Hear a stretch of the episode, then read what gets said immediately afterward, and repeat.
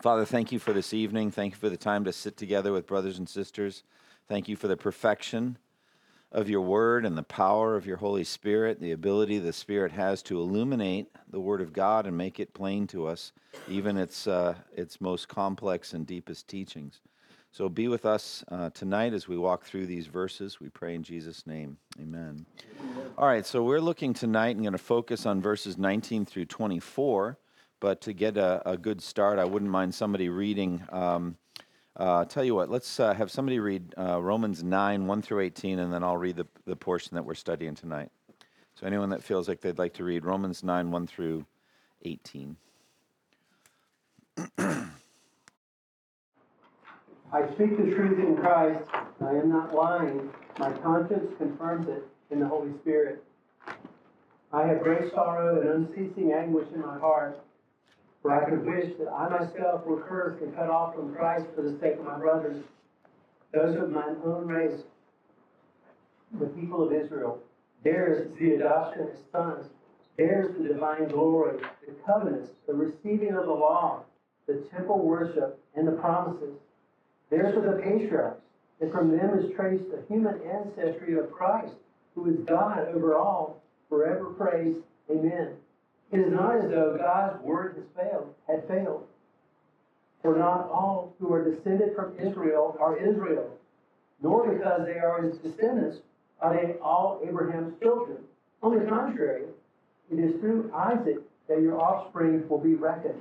In other words, it is not the natural children who are God's children, but it is the children of the promise who were regarded as Abraham's offspring. For this was how the promise was stated. At the appointed time, I will return, and Sarah will have a son. Not only that, but Rebekah's children had one and the same father, our father Isaac. Yet before the twins were born, or had done anything, good or bad, in order that God's purpose in election might stand, not by works, but by him who calls, she was told, the older will serve the younger. Just as it, as it is written, Jacob I love, and Esau I hated. What then shall we say? Is God unjust? Not at all. For he says to Moses, I will have mercy on whom I have mercy, and I will have compassion on whom I have compassion. It does not therefore depend on man's desire or effort, but on God's mercy. For the scripture says to Pharaoh, I raised you up for this very purpose, that I might display my power in you, and that my name might be proclaimed in all the earth.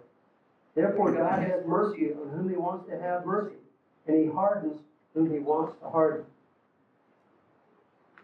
One of you will say to me, Then why does God still blame us? For who resists his will? But who are you, O man, to talk back to God?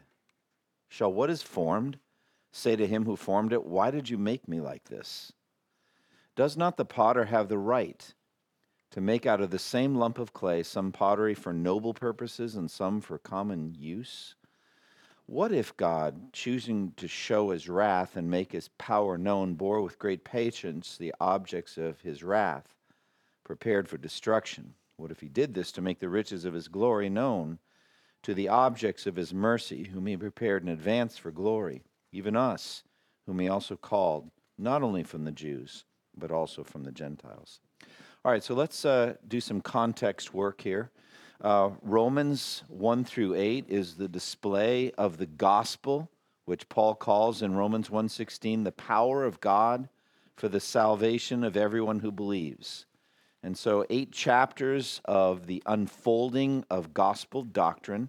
There's nowhere in the Bible that teaches the doctrine of salvation of the gospel more clearly than those eight chapters. It ends with this remarkable and triumphant declaration In all these things we are more than conquerors through him who loved us.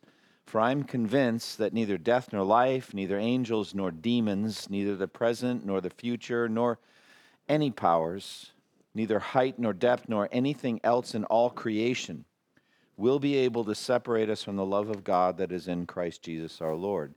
I can't imagine any passage that would give us more of a sense of confidence and assurance uh, of our final salvation than that. And that seems to be what Paul is working towards that he would give us confidence, that he would give us assurance of salvation. But he also seems to be working very hard in these uh, chapters on, on humbling. He asks, Where then is boasting? It is excluded. He wants us to understand that we're saved by God and by the power of God, and that we would be humbled. So these two great themes have been on my mind as we've walked through Romans 9. These two great uh, goals that God has. He wants to give his people a genuine sense of humbling uh, so that we would not boast in his presence, that we would understand salvation is of the Lord. But he also, along with that, wants to give us a, a sense of assurance, a sense of confidence. Well, there's a key problem. Anyone who's read the Old Testament knows what that is. Uh, anyone who knows the long, uh, torturous, and tragic history of God's dealing with the Jewish nation, uh, this is a problem acutely on Paul's mind in his daily life and his ministry the problem of the Jews, the problem of why it is that the overwhelming majority of Jews are rejecting Jesus as their Messiah, would like to continue in Old Covenant Judaism, would like to continue with the animal sacrifices, have no interest in Jesus. Why is that? Uh, this is tragic um, because it will result in their eternal damnation. Uh, so it's a, a very uh, tragic issue. And so Paul begins in chapter 9 with sorrow. It's a, a, a tremendous statement of sorrow. I have great sorrow, sorrow and unceasing anguish. I think he shed many tears over this. Um, the language is very personal. You know, he talks about his brothers, uh, the people of Israel, the people of his own kin, his kindred, his, his uh, relatives. Um, and so he has sorrow over this. That sorrow should tell us a lot. It does make a difference whether individual Jewish people ever repent and believe in Jesus or not. Therefore, any, any feeling that we would have as, as Christians that we don't need to share the gospel with Jewish people um, because they're fine as they are is completely destroyed by this chapter and by Paul, Paul's sorrow. It certainly wasn't Paul's conviction. Paul was laboring in synagogue after synagogue to bring the Jews to a faith in Christ. But most of them re- rejected, most of them refused. And so he's dealing with that. But the problem here is he's saying this is a theological issue. This is a theological problem. All right? It's a problem for everybody, for the whole world. It's a problem for all the converts who have turned to faith in Christ from Gentile backgrounds. It's a problem. And so he addresses right away that the focus is on the Jewish people, as verse 3 through 5 makes it plain. That's the problem that we're dealing with. I believe that his answer goes on for three chapters. We're dealing with this in, in Romans 9, 10, and 11. That's three chapters of answer. And it's a topic that it deserves that, that kind of uh, attention because it's centuries and centuries and centuries of God dealing with the Jews. And uh, I believe it's going to continue on, Romans 11, going to continue on to the end, end of human history. It's a continued saga. So Paul's immediate concern, though, is not with the Jews. His immediate concern is with this issue Has God's word failed? Did God fail in his effort to save the Jews and is now turning to the Gentiles? And that's a significant problem for everybody. Why would that be a problem for everybody? For us in this room tonight, God's word has failed when it came to the Jews. If it fails, it fails for all of us. It fails for not just the Jews, but also for the Gentiles. It fails. Right. So if God has failed to achieve something he was trying to achieve with them mm-hmm. in this issue of salvation, where's our confidence? Remember, that's one of the major things he's trying to give us is absolute assurance and confidence of our final salvation. But if God has failed with the Jewish nation, how do we know he won't fail with us? And so he just takes that right off the table by making this, this strong assertion. It is not as though God's word has failed. Why is that? Because of the, the role of God's word in the Bible. Right away, God said, Let there be light, and there was light. All right? When God says, Let there be, there is. And this is in the written word of God. We need to understand this is the power of God. Everything comes down to the word of God by the breath of the of his mouth where the heavens created. Everything's made by the word of God. The word of God precedes reality. Or this a strong assertion in Isaiah 55, 10 11. As the rain and the snow come down from heaven and do not return to it without watering the earth, earth making it bud and flourish, so that it yields seed for the sower and bread for the eater, so is my word that goes out from my mouth. It will not return to me empty, but will accomplish what I desire and achieve the purpose for which I sent it. So that statement in Isaiah 55 is an absolute partner to Romans 9 6. Do you see that? God's word cannot fail. And God is very zealous over this. He tells Jeremiah, I have been watching over my word to see that it is fulfilled. So God makes certain that his word is fulfilled. He wants that. Uh, and now our salvation is dependent on it. We could, I could have chosen many verses. Uh, for example, in the next chapter, faith comes from hearing the word. All right, that's where our salvation comes from. It comes from the word. Or Romans 4:17. God gives life to the dead and calls things that are not as though they were. For example, light. God says, Let there be light, and there's light. God calls life out of death. Uh, God calls a baby from the dead womb of Sarah and the dead body of Abraham. He's able to create life.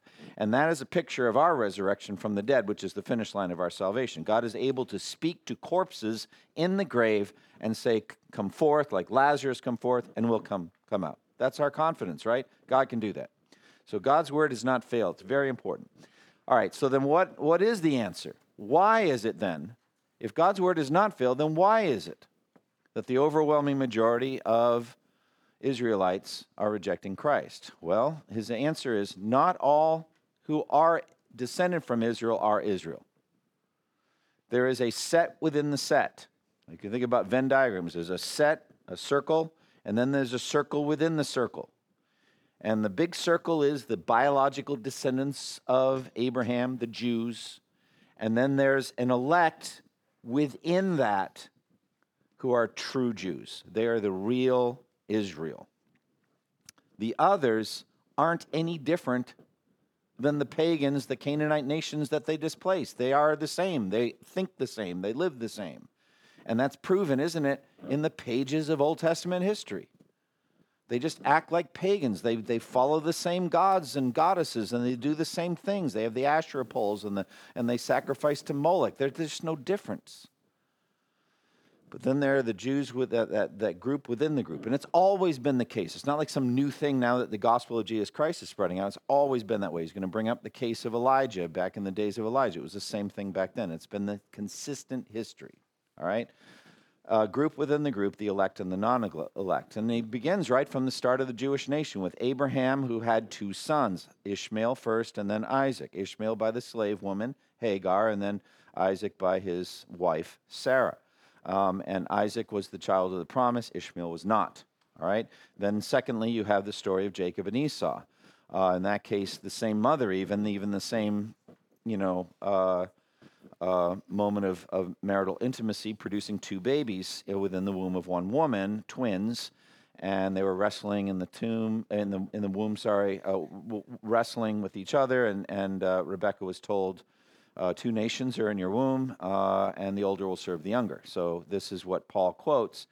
Uh, and then he zeroes in on, on this teaching. In verse 8, it's not the natural children who are God's children, but it's the children of the promise, or the children of, of the Spirit, the children of the power of God. They're supernaturally born. They're, they're not just biologically born, they're born again, as Jesus would say to Nicodemus.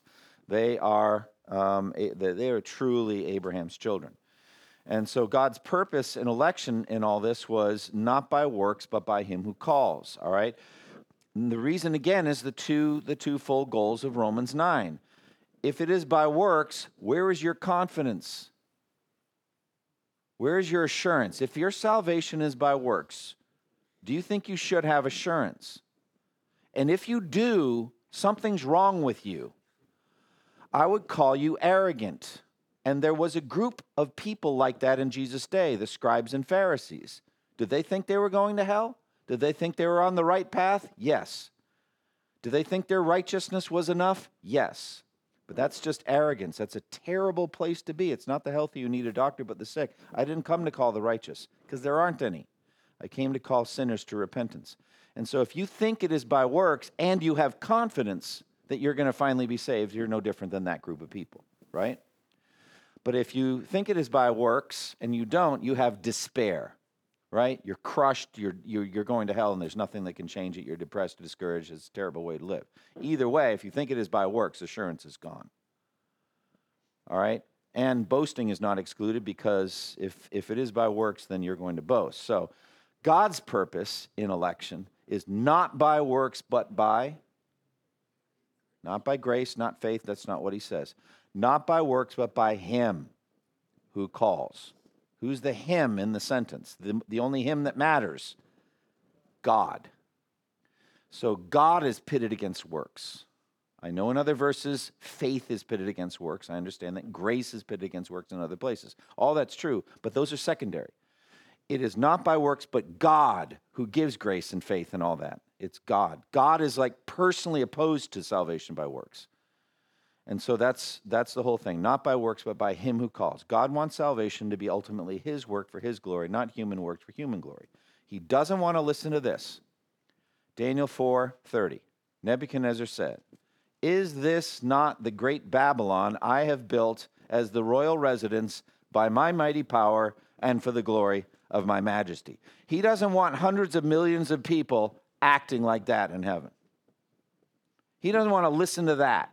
What happened to Nebuchadnezzar when he said those words? He, God struck his mind and judged. He could have killed him, but he showed him grace. But I'm telling you, God doesn't want to listen to that.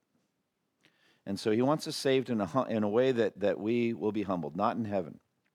So, before the twins were born, or had done anything, good or bad, all right, in order that God's purpose and election might, might stand, that's when she was told this, etc. So, in other words, the sequence, the timing matters, just like circumcision, as we said before. Abraham believed God and it was credited him as righteousness before he was circumcised. So, therefore, what does the circumcision have to do with his righteousness? Nothing. The sequence matters. Same thing with the twins. What do their works have to do with them being chosen? Nothing. That's proven by the sequence before they were born or had done anything good or bad. And clearly, this is Paul's point, isn't it? This is why he says it.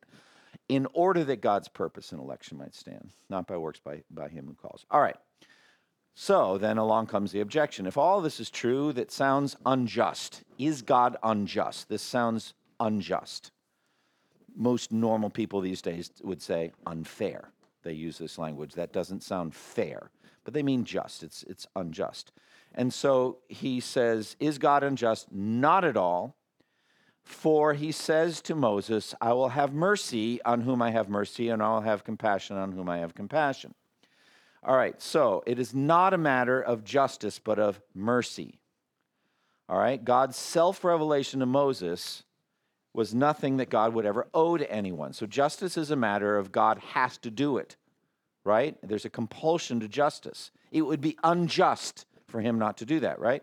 But what does what does Paul bring in? He brings in Moses' experience with God on the mountain. So if it is by works and if it's a wage, if it's an obligation, then um, it, it, says in Romans 4 4, when a man works, his wages are not credited him as a gift, but as an obligation. God owes it, he owes it to you.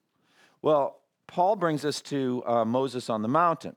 He says, Moses, uh, then Moses said to God, Now show me your glory, right? And the Lord said, I will cause all my goodness to pass in front of you, and I'll proclaim my name, the Lord, in your presence. And then here's the quote I will have mercy on whom I will have mercy, and I will have compassion on whom I will have compassion. It's like, what? Why that passage? Why does he choose that? Well, friends, it's because that's what heaven is. Heaven is an eternal revelation of God's glory to a set of people. An eternal revelation of the glories of God. That's what heaven is all about okay? A full display of God's glory is in heaven. Now, ultimately, Moses was saying, Take me to heaven where I can see your full glory forever and ever. All right? So, think about that. Give me the highest, the greatest, the best you have to offer. All right? Give me that. And imagine that being by justice, right? I owe it to you. He doesn't owe that. He does not owe that to anybody. All right? But heaven is all about the glory of God. Someone read the two passages in Revelation, if you would.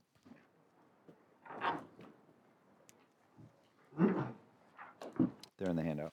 And he carried me away in the Spirit to a mountain great and high, and showed me the holy city Jerusalem, coming down out of heaven from God. It shone with the glory of God, and its brilliance is that like that of a very precious jewel, like a jasper, clear as crystal. The New Jerusalem does not need the sun or the moon to shine on it, for the glory of God gives it light, and the Lamb is its lamp. The nations will walk by its light. Okay, so heaven is all about the glory of God. The whole place is shining with it. It's radiate, radiating with it, right? And uh, the manifold glories of God, uh, eh, eh, the essence of that is knowing God, like Jesus said in John 17, 3. Now, this is eternal life, that they may know you, the only true God, and Jesus Christ, whom you have sent. Again, he says in that same prayer, Father, I want those whom you have given me to be with me where I am and to see my glory the glory you've given me because you loved me before the creation of the world. So they're absolutely related. To know God is to drink in His glory, God's God's um, manifest perfections, all of the good things about Him, and that's what heaven's all about. It's an eternal education in the glory of God. That's what Moses asked for, and he says, "I will only give it to people by mercy, not by justice. It's not not by justice, only by mercy." All right, so salvation can never ultimately be by human works or human will or human anything, but only by God's mercy, undeserved and free. It does not, therefore, depend on man's desire or effort, but on God's mercy. Then he brings in Pharaoh. So he's got these two great witnesses in that paragraph Moses first, positively, representing the elect, who are given the ultimate gift of God's glory forever in heaven by mercy, not by justice. Then the second is the second paradigm is Pharaoh. All right, Pharaoh. So he brings in Pharaoh, paradigm example of a non elect person, just as earlier in this chapter Esau was. So Esau and Pharaoh represent unbelievers, including the Jews. Wouldn't that be shocking for the average Jewish person? You are like Pharaoh. You are like Esau. That we, they would have been incredibly offended by that. But isn't that what Paul's saying? Unbelieving Jews are like that. They're like Esau. They're like Pharaoh. All right? Well, the question he brings in is like, well, why, verse 17, 917, why does he bring in that quote? Scripture says to Pharaoh, I raised you up for this very purpose, that I might display my power in you, and that my name might be proclaimed in all the earth. All right, it brings up the very question we're seeking to answer tonight in verses 19 through 24. Why does God create people who end up in hell? Why? Why do they exist at all? Why does God knit them together in their mother's wombs? Why does He position them? Why does He give them good gifts? Knowing the whole time they're going to end up in hell. And so He begins to anticipate that as a problem and to answer it. He begins to answer it in verse 17. Scripture says to Pharaoh, I raised you up for this very purpose. So you can just stop right there. The reprobate, the non elect, have a purpose. It's not like God doesn't know why they exist. God has a purpose for them. He had a purpose for Pharaoh, all right? And so that's the statement. So, why does God create people, whether Jews or non Jews, who will ultimately end up in hell? The answer is to display his attributes. Um, and that's the same answer he gives for everything why he created the universe. It is for his own glory, to put himself on display. God uses Pharaoh to put himself on display. It's pretty clearly what he's saying. I raised you up for this very purpose, that I might display my power in you, and that my name might be proclaimed in all the earth. You are here to make much of me. That's what he's saying in verse 17, and that's glory language. Glory is display, to put God on display. That's glory language. So the non elect, the reprobate, exist for the glory of God. That's the answer. And he's going to double down on that in verses 19 through 24. All right, so um, He's, he, he says, I, am doing this for my purpose. I might make a, uh, that I might display my power in you and that I, my name might be proclaimed in all the earth. All right. Why is that important for God's name to be proclaimed in all the earth? Well, others believe. Yeah, you've got people all over the world can call on to be saved. Exactly. Chapter 10, he says, There is no difference between Jew and Gentile. The same Lord is Lord of all and richly blesses all who call on him. For everyone who calls on what? The name of the Lord will be saved. But how can they call on one they have not believed in? And how can they believe in someone of whom they have what? Never heard. And how can they hear without someone preaching? Or another word would be proclaiming it. And how can they proclaim unless they're sent? Do you see how it all fits together? This name has to be proclaimed so that people will see the greatness of the name, call on that name, and be saved. So call, Paul is actually using, uh, sorry, God is actually using Pharaoh to save other people, including Rahab the harlot, right? Rahab heard about what God did to Pharaoh at the Red Sea, remember? And as a result, she housed the two spies and made a covenant with them to save herself and her family. And that went far beyond just surviving the falling of the Jericho walls and all that. It ends up in her being a paradigm example of faith and works in action in James 2 and also in Hebrews. So, this is a, a marvelous picture of how this whole thing works because God made, you know, just showed his power with Pharaoh and the Egyptians. Rahab got saved. And it turns out we get saved too because Rahab was in Jesus' genealogy. So that ends up being pretty important for Jesus being born as well. Isn't it beautiful how this whole thing comes together? All right. So she's part of that whole genealogy. All right. Summary two types of people receive two patterns of treatment from God. Okay. Therefore, God has mercy on whom he wants to have mercy, and he hardens whom he wants to harden. Or literally, I looked again at the Greek today. This is a literalistic translation from the Greek. Therefore, on whomever he wills, he has mercy, and whomever he wills, he hardens. It's just that simple. All right? So God, the word God doesn't show up in that verse, but it's clearly God is the he in the verse. All right? Fundamentally, then, God either has mercy on a person or hardens them. I would contend all the way through, like even before they're born. All right? Like where the where the elect are born, who their parents are, every everything's been thought out. Every detail has been thought out. And God doesn't flip, he doesn't change his mind. It's not like he was hardening, hardening, hardening, and suddenly he said, Oh, wait, look, now I'll start having mercy on them. It doesn't work that way. Uh, that's not Paul's logic here at all. God has mercy on vessels of wrath and uh, or verse, uh, on vessels of, of mercy and, and wrath, or hardened vessels of wrath. That's what he's saying. These are two different uh, patterns. Now, we cannot tell the difference. This is just theologically true, but we can't discern it going on. Does that make sense? We are not able to tell the difference between the wheat and the weeds. We can't tell what God is doing. Does that make sense? Can you give me an example of how it'd be very difficult to tell that somebody is a vessel of mercy? There's a paradigm example of somebody who did not look like a vessel of mercy, but who actually was. Paul. Paul. Is he looking like a vessel of mercy the morning of his conversion? Not at all. He's looking like he's about to be struck dead. God's going to strike him dead. So we can't tell the difference, especially with the reprobate, especially with those that God is hardening. You can't tell. And actually, that's what makes this doctrine so hard for us because we're supposed to behave like anyone we interact with might be a vessel of mercy we might we should pray to that end right? And evangelize to that end. And show kindness to them to that end right? That's our job. We're not to discern if somebody is a reprobate. We're actually doing everything hoping they're unconverted elect aren't we? When we go out on mission trips when we uh, go out sharing the gospel here and we interact with an unconverted person we interact with a lost person we hope they are unconverted elect we don't throw out the doctrine of election when we go out evangelizing.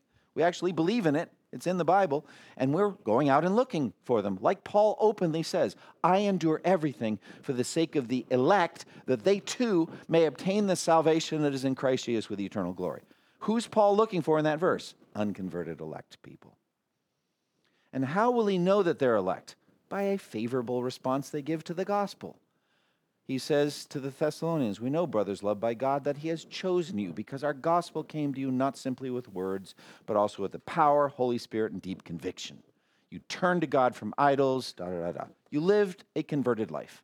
Therefore, we know God has chosen you. So we can know the election side once the people have been converted. Does that make sense? But we cannot know in this world the reprobation side. But we will know it in the next That's the hardest part of my book in heaven. I taught this, and people were like ashen as I was going through. You see, we're going to know in heaven who they are. Of course we're going to know. Or God's going to hide it from the kids. Those are your two options. And do you think God's in the business of hiding what he does from his kids? I don't think so. He's going to tell us everything. Just no grief, no sorrow. But that's another topic for another day. I have enough to just get through my handout. I'm only on whatever page I'm on. So let's keep going. A- Andrew, quick question Yeah, please. about the word reprobate. Uh-huh. Unconverted elects, are they reprobate or are they just acting like they're reprobate? They're acting like it, but they're not reprobate. Reprobation is something that God does, you know, with the Jacob and Esau thing that elect and non-elect. People are being hardened, reprobate. Everyone that God is hardening is, yeah, if God's hardening you, you're reprobate. But all I'm saying is we can't tell. Somebody might be hardening their own heart. Satan's hardening them, but God isn't. And then God's just using it, using it. I mean, because you know what he says in, in Acts 26, the third account of Paul's conversion? It's in there three times in the book of Acts. But only there does he say, it's hard for you to kick against the goads. And the goads are inducements that are pushing Paul to be converted. And I, I could go through those, but I'm digressing. I think that would be Stephen's presentation of biblical truth that he couldn't refute, and it stuck with him. There are things that Stephen said probably that bothered him, and he couldn't refute them because they're true and they're biblical. And he's like, man, I can't shake this argument. Jesus had those, didn't he? Didn't, Jesus had arguments. How is it that David, speaking by the Spirit, calls his own son Lord? Answer me that question. And who is the Son of Man in Daniel 7? How do you even answer these things? Well, you answer by coming to faith in Jesus. That's what you do. But Paul, I think he couldn't shake them. So, anyway, let's keep going. Um, all right, so literally, all right, ultimately comes down to God's will, not man. Therefore, any interpreter who talks about Pharaoh first hardening his own heart before God ever hardened, hardened it is missing Paul's point in Romans 9. That's actually patently obvious to me. That's not what Paul's doing. Paul isn't saying here, God lets everyone make a choice. God is saying, my will is supreme. Of course, the Bible does call on man to will, to make a choice. We should not deny that. You know, my task as a preacher, a teacher, and just simply as a Christian is to try to take everything that the Bible teaches and harmonize it together into a sound theology. That's what we're all supposed to do. We're not like picking and choosing which verses we're going to believe, they're all true. And if some don't seem to harmonize well, we got to keep working on it and do our best to harmonize. And, we, and none of us does it perfectly. But clearly, the KJV version of um, Revelation 22 17 it says, And the Spirit and the bride say, Come, and let him that heareth say, Come, and let him that is athirst or thirsty come, and whosoever will, let him take the water of life freely. That's probably the most famous whosoever will verse. And so there's no doubt in Revelation 22 17 that the people who come to Jesus thirsty and drink from him willed to do so. They wanted to do it. They made a choice of their own will to come. I believe that. But to will and to do God's good will is beyond a sinner apart from his healing work. If God doesn't take out that heart of stone and give the heart of, of flesh, you will not, we will not come to him. You know, you will not come to me that you may have life. Jesus said that. You're not going to come. No one can come to me unless the Father sent me draws him.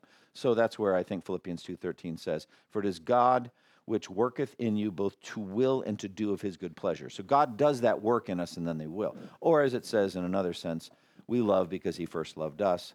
We choose because he first chose us. I think it's similar. It's the same kind of thing. So I'm not minimizing our choosing. I'm just sequencing it. The burning question then in front of us now is how shall we understand the justice and goodness of God and the damnation of the reprobate, the Esau's and the Pharaohs, whom God hardens?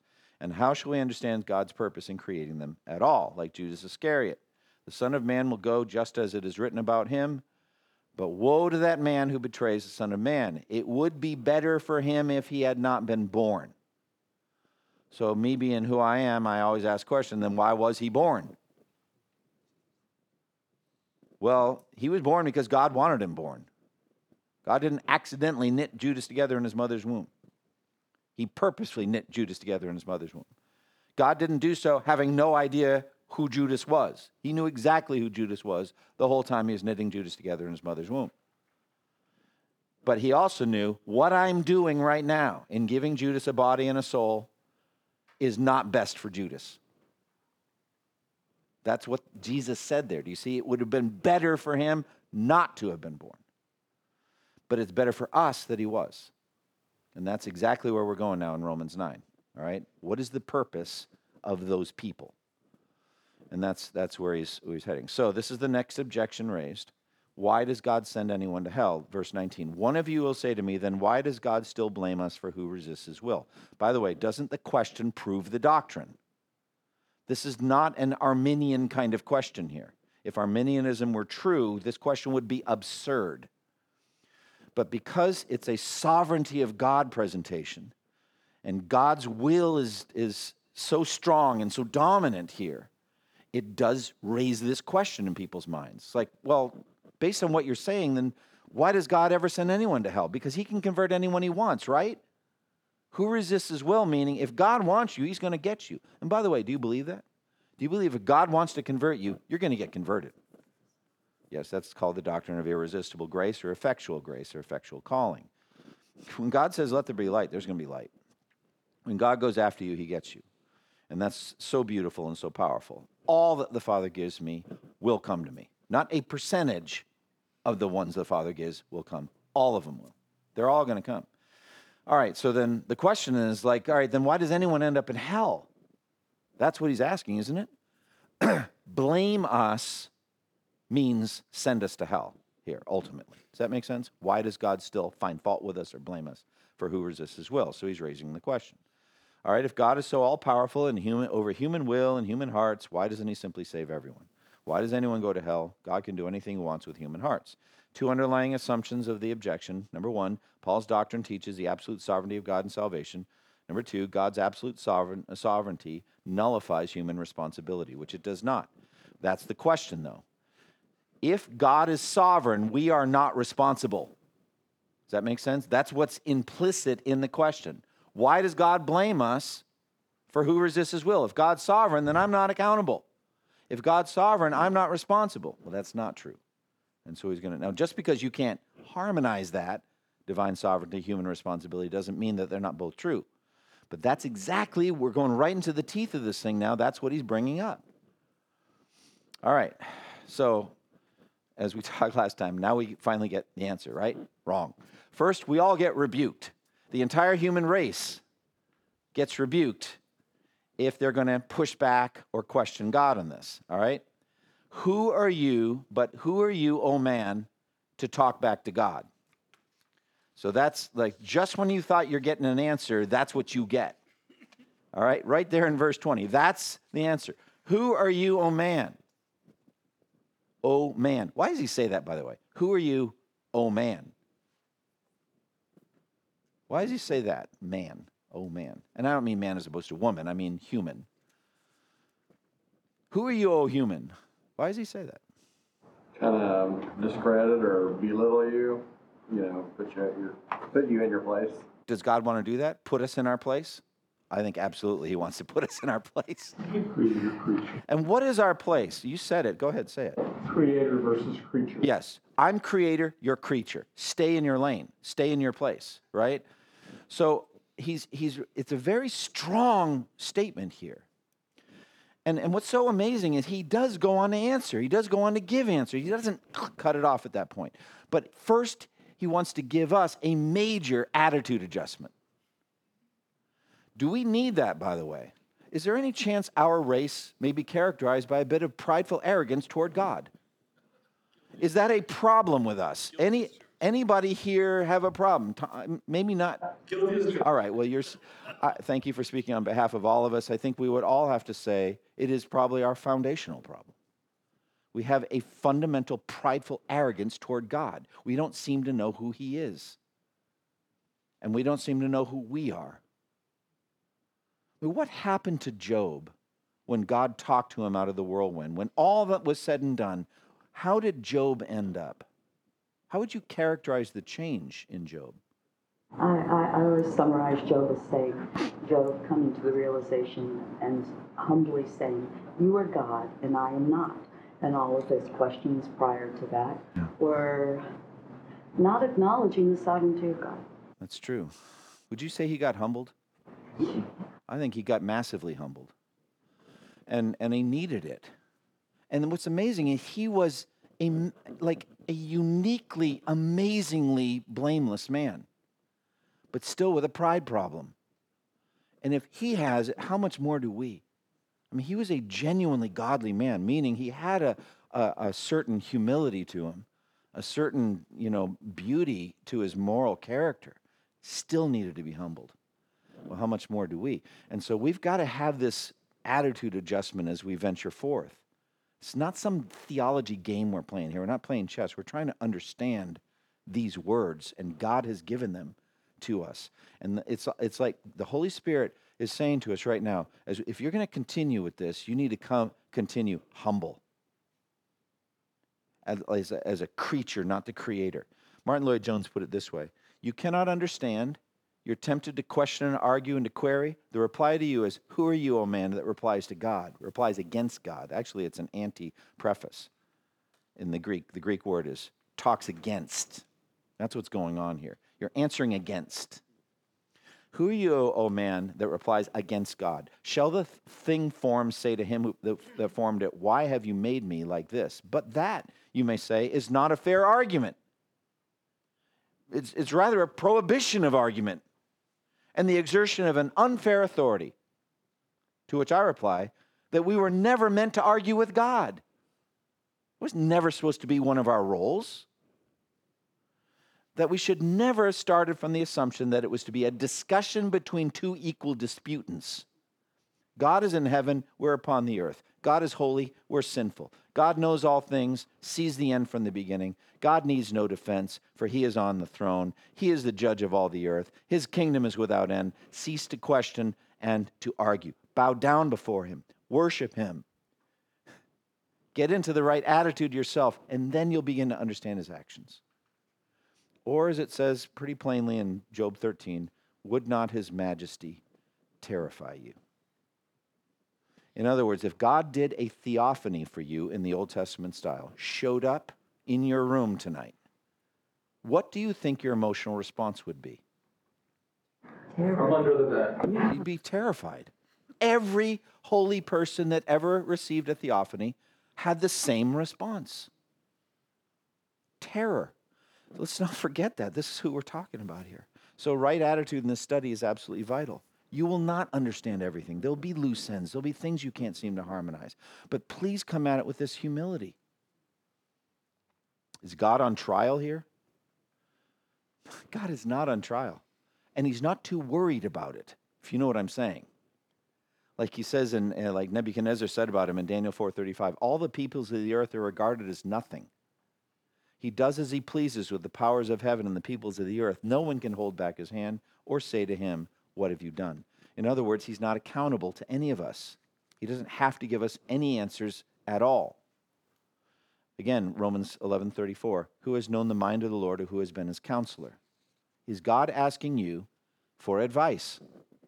He is not. No one can be his counselor. Uh, I love this Westminster Confession of Faith. God hath most sovereign dominion over all creatures to do by them, for them, or upon them whatsoever himself pleaseth. Think about that. But upon, like God can do upon his creatures whatever he wants. Yes, because he's God and he owns his creatures. To him is due from angels and men and every other creature whatsoever worship, service, or obedience he is pleased to require of them. So that's the attitude adjustment, that's the demeanor adjustment. Now, here, you need to understand, I had to do this in the book of Job. This is very important because I had to talk people going through suffering. And one of the major points of the book of Job is to teach us to not talk back to God. Suffering well means don't do that. Don't question God. But what's the difference between questioning God and asking questions from God? Is there a difference? Or what is the difference then between questioning God and asking questions from God? What's your attitude? Attitude. Desire versus demand. Okay. You're desiring to understand, to partner, to come alongside, submitting to that versus demanding an answer. You know, that, that equivalence saying I have a right to that answer. It- that- Yeah. I think absolutely. Maybe maybe there's some of this like we see between uh, Zechariah and the angel Gabriel and Mary and the angel Gabriel. They both seem to say about the same thing. How can this be? But there seemed to be a heart difference between the two. Right? Zechariah was saying, "How can this be? I don't think it can be." He didn't believe. Mary's marveling, like, how could it be in that I've never been with a man? And so clearly, the reaction of the same angel to them shows a different heart state. One of them is asking a question, the other one is questioning. And so I think when it comes to this doctrine, people tend to do the questioning thing. And instead, I think what God wants is for us to humbly ask Him questions. I don't understand. Help me to understand this. Help me to harmonize this. And that's different. And it's, it's in that spirit that He goes on and gives answers, even though He doesn't need to. He goes on to give answers because he wants to educate his children. He wants us to think um, uh, and understand what he's doing. All right, so God's role. God is the potter, we are the clay. So I'm just, I'm literally just following the verses here, just going, letting the verses lead where they, they, they lead. All right. The rebuke reminds us of God's role. The image is one of God as shaper, molder, craftsman, potter. All right. Show what his forms say to him who formed it. Why did you make me like this? Now, the word what is formed, translated what is formed, the Greek word is plasma. It's a very interesting word. Um, re- re- relating to something that can be molded, something plastic. I think it has the same etymo- etymological root. Something that is shapeable, something that's moldable, something that is changeable. So we are shapeable, right? We are moldable, we are changeable. All right? things we read, conversations we have, experiences we undergo, people we observe or interact with, these things shape us. They mold us. They affect us, right? By contrast, God is not plastic. God is not shapeable or moldable. God just is. He is what He is. He is not affected. God isn't growing and developing with every century. He's not doing better and better with every generation of the church. Not at all. He never changes. He's not moldable plastic. He is the shaper, He is the potter, we are the clay. And God is shaping and fashioning His elect to make them like Jesus. We are being crafted to be like Christ, as Romans 8:29 says. For those God foreknew, He predestined to be what? conformed to the image of his son. That's a shaping language. We are being shaped to be like Jesus. Isn't that marvelous? That's what's going on in sanctification. He's shaping us, He's crafting us, He's molding us to be like Jesus, that He might be the firstborn among many brothers. The potter and the clay shall what his form say to him who formed it? Why did you make me like this? Does not the potter have the right to make out of the same lump of clay some pottery for noble purpose and some for common use? Now, the key distinction Martyn Lloyd-Jones makes, and I think it's very helpful, we should understand this is speaking of God as shaper, as molder, not as creator. All right? This section, Romans 9, is not speaking of God as creator, but as God, uh, God as shaper and molder of what's already here. Why is that important? Because God didn't make anyone evil. God didn't make bad clay. Does that make sense? God didn't make putrid, stinking, nasty clay. Everything God made was good. And this is where I th- some I think theologians with supralapsarianism and infralapsarianism, if you don't know what that is, you're probably better off knowing what that, not knowing what that is. But it has to do with the order of decrees and when God decided to make elect and reprobate and what the sequence is. And it's probing right to the edge of what we probably shouldn't be thinking about because it's not helpful to be speculative. But there's a coldness and a hardness to supralapsarianism, which seems to be that God needed two different types of people and then does everything after that. Like, like that was God's top priority. What Lloyd Jones is saying here is that God created everything good. God didn't make anyone evil, but rather created Adam good in his image and his likeness with a completely free will to choose at the tree of knowledge of good and evil. But when Adam sinned, the whole human race sinned with him. All of us then became cursed and corrupted. This is the doctrine of original sin that we've been through in Romans 5, right? The whole human race then is a massive lump of really bad clay. We are all stinking, nasty clay. It's not like God's looking through this big pile of clay and finding some pockets of really good clay that he can use to make good vessels. That's exactly against the doctrine he's teaching here. The whole pile of clay was bad, all of it. All right? And and key to this is like James 1:13, when tempted no one should say God is tempting me, for God does cannot be tempted by evil nor does he tempt anyone. God isn't dragging or drawing people toward wickedness or sin. He never does that. It's not his nature. He hates evil. God is light and in him there's no darkness at all. He doesn't do that. All right, so instead we got to think about God working with this pile of mess post Adam. That's the conception here. It is as though God found this disgusting pile of rejected, stinking clay of no value, wrecked and defiled by evil, and chose to do something with some of it. He chose to take some of that lump, that defiled and evil pile of useless clay, and fashion it into the perfect image of his Son. But he did more than that. He chose to give the rest uh, over to the desires of their evil hearts, to harden them and confirm them in their rebellion. He gave them over to what they wanted to be. He could have saved them all. He could have exerted his sovereign power in an awesome way and transformed them, but he chose not to. That's the image we have here. So God doesn't craft ev- everyone for glory. Some vessels are crafted as vessels of honor, some are hardened as vessels of dishonor. Some are vessels of wrath prepared for destruction, some are vessels of mercy whom he prepared for glory. Those are just the verses. That's just me restating the verses. All right, now along with this in verse 21 has to do with God's rights. Does God have the right to do this with this pile of clay? He does. Verse 21 Does not the potter have the right to make out of the same lump of clay some pottery for noble purpose and some for common use? So this has to do with rights of ownership. He is the sovereign king. Now, key to this is the same lump of clay, as I just said. It's not like we were made out of an especially good section of the bad clay. That's directly contradictory to the doctrine here. That's not what he's saying. We were not made out of really particularly good clay out of the big nasty pile. Not at all. God has the power out of the same lump of clay to make some pottery for one purpose and some for the other. So that we originate the same. So that's the ultimate there, but by the grace of God go I. And we're going to have that ultimate moment at the whole sheep and goats thing, right? When the Son of Man comes in his glory and he sits on his throne in heavenly glory, and all the nations are, gathered before him, and he separates the people one from another as a shepherd separates the sheep from the goats. And he says to the goats, Depart from me, you who are cursed, into eternal fire prepared for the devil and his angels. Then these will go to, away to eternal punishment. What do you think the sheep are thinking at that moment? Based on this doctrine, what are they thinking? For the grace for life. Except for God's grace, I deserve that. Do you think that's much to God's purpose here? Yes. He wants you to think that. He wants you to think when you hear the words, Come, you who are blessed by my Father, take your inheritance, the kingdom prepared for you since the creation of the world. I don't deserve this. I'm made out of the same lump of clay as these people. I did the same, many of the same sins that they did.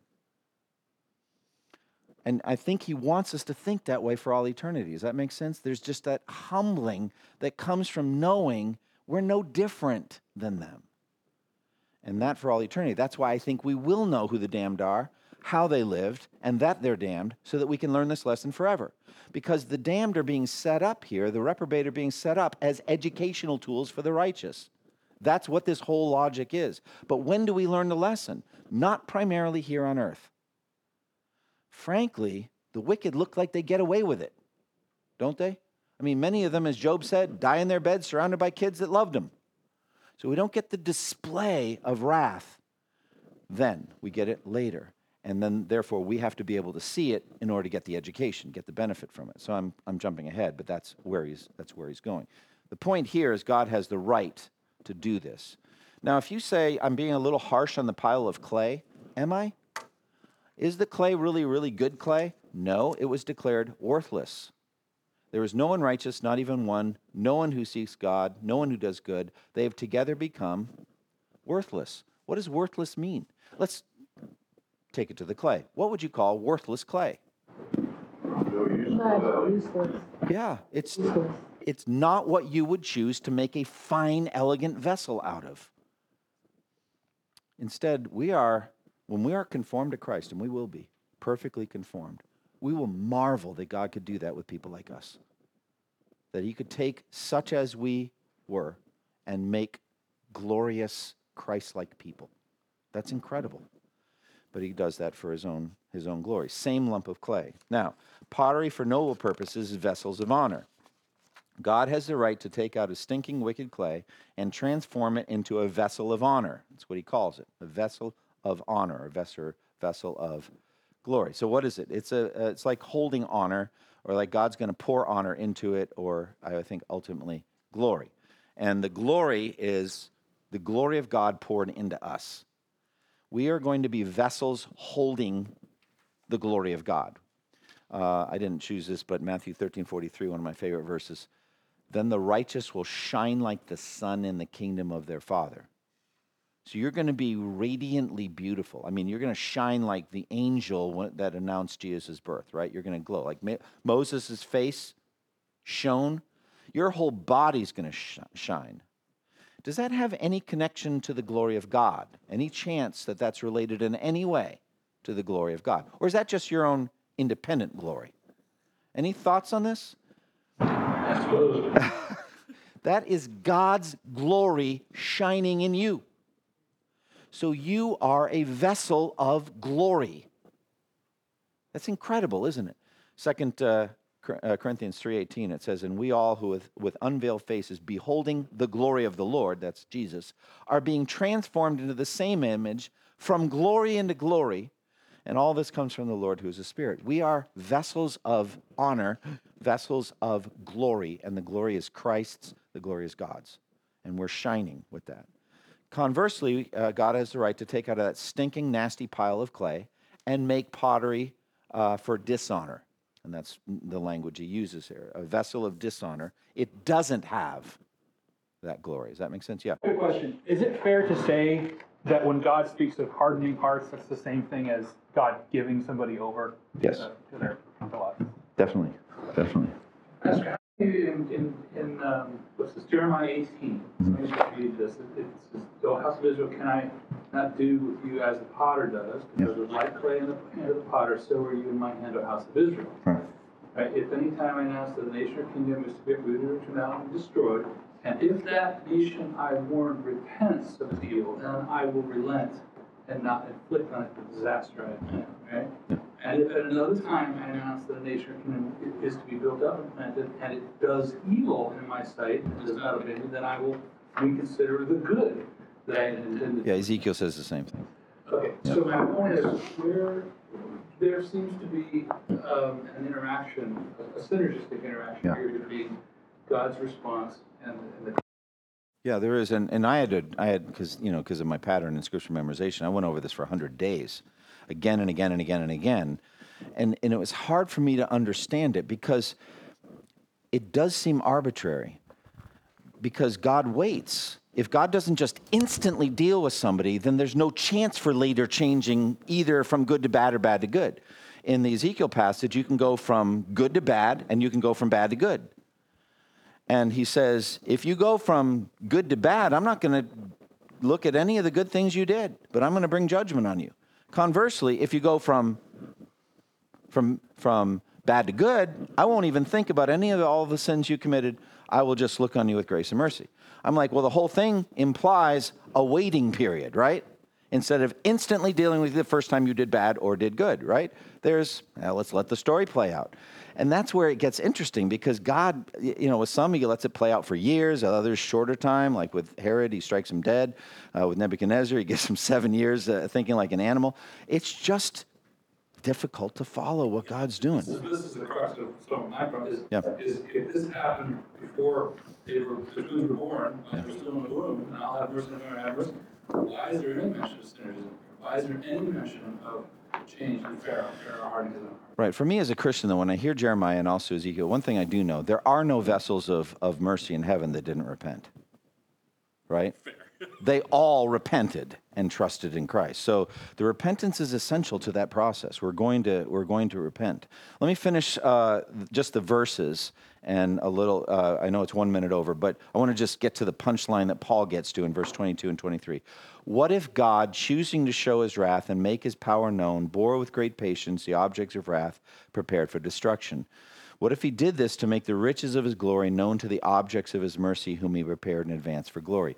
If you look at the words, look at the words show, God choosing to show his wrath and then make his power known. This is display language. See that? But with great patience, object of wrath, prepare for destruction. What if he did this to make the riches of his glory known? All right, this is display education language. He wants to teach a group of people something. And what does he want to teach them? He wants to show his attributes through both, both of these categories his wrath, his power, his patience, his mercy. Those are four attributes put on display in this whole process.